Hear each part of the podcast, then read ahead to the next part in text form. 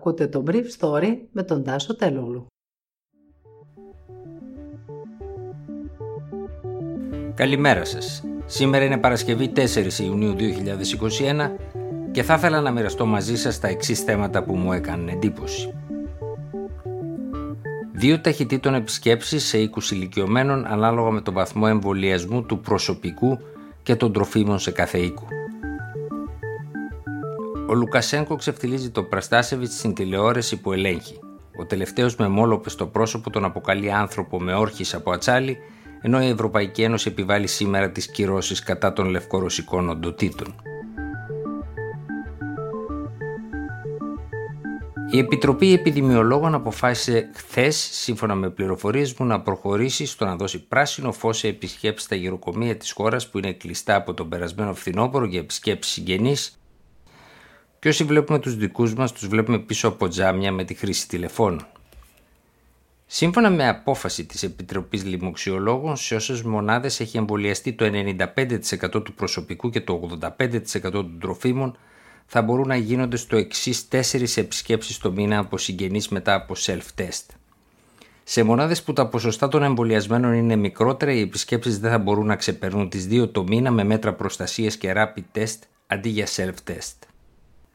Σε δύο τουλάχιστον μονάδες της Βόρειας και της Νότιας Αττικής υπήρξαν περιπτώσεις ηλικιωμένων που αποδείχθηκαν θετικοί από μεταλλάξεις, αν και ήταν εμβολιασμένοι, χωρίς να υπάρξει εκατόμβη που συνήθως καταγράφεται σε περιπτώσεις που ο ιός περνάει την πόρτα εικονευγυρίας.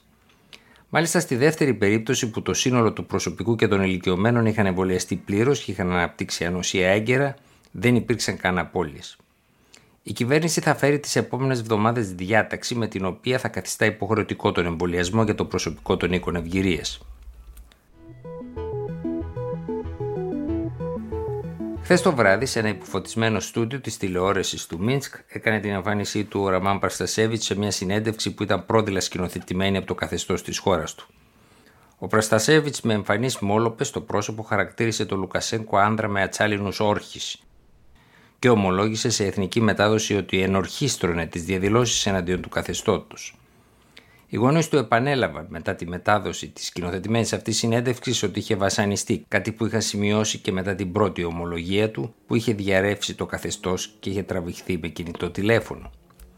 Η Πολωνία και η Λιθουανία, συνέχισε ο κρατούμενος blogger, έχουν συμφέρον να υποστηρίζουν τις διαδηλώσεις στη Λευκορωσία διότι αυτό τους δίνει τη δυνατότητα να φωνάζουν δυνατά εξ ονόματος της Δύσης είπε επαναλαμβάνοντας κατά λέξη το λεξιλόγιο των κυβερνητικών ανακοινώσεων στο Μίνσκ.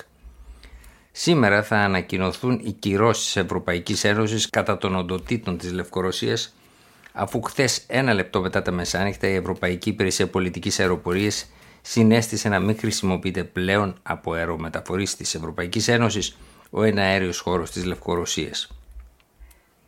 Ο Γερμανός Υπουργός Εσωτερικών, Χάικο Μάς, είχε επιχειρηματολογήσει στο τελευταίο συμβούλιο, σύμφωνα με πληροφορίες μου, να παγώσει το σύστημα SWIFT, δηλαδή της ανταλλαγής των εμβασμάτων, για τη Λευκορωσία.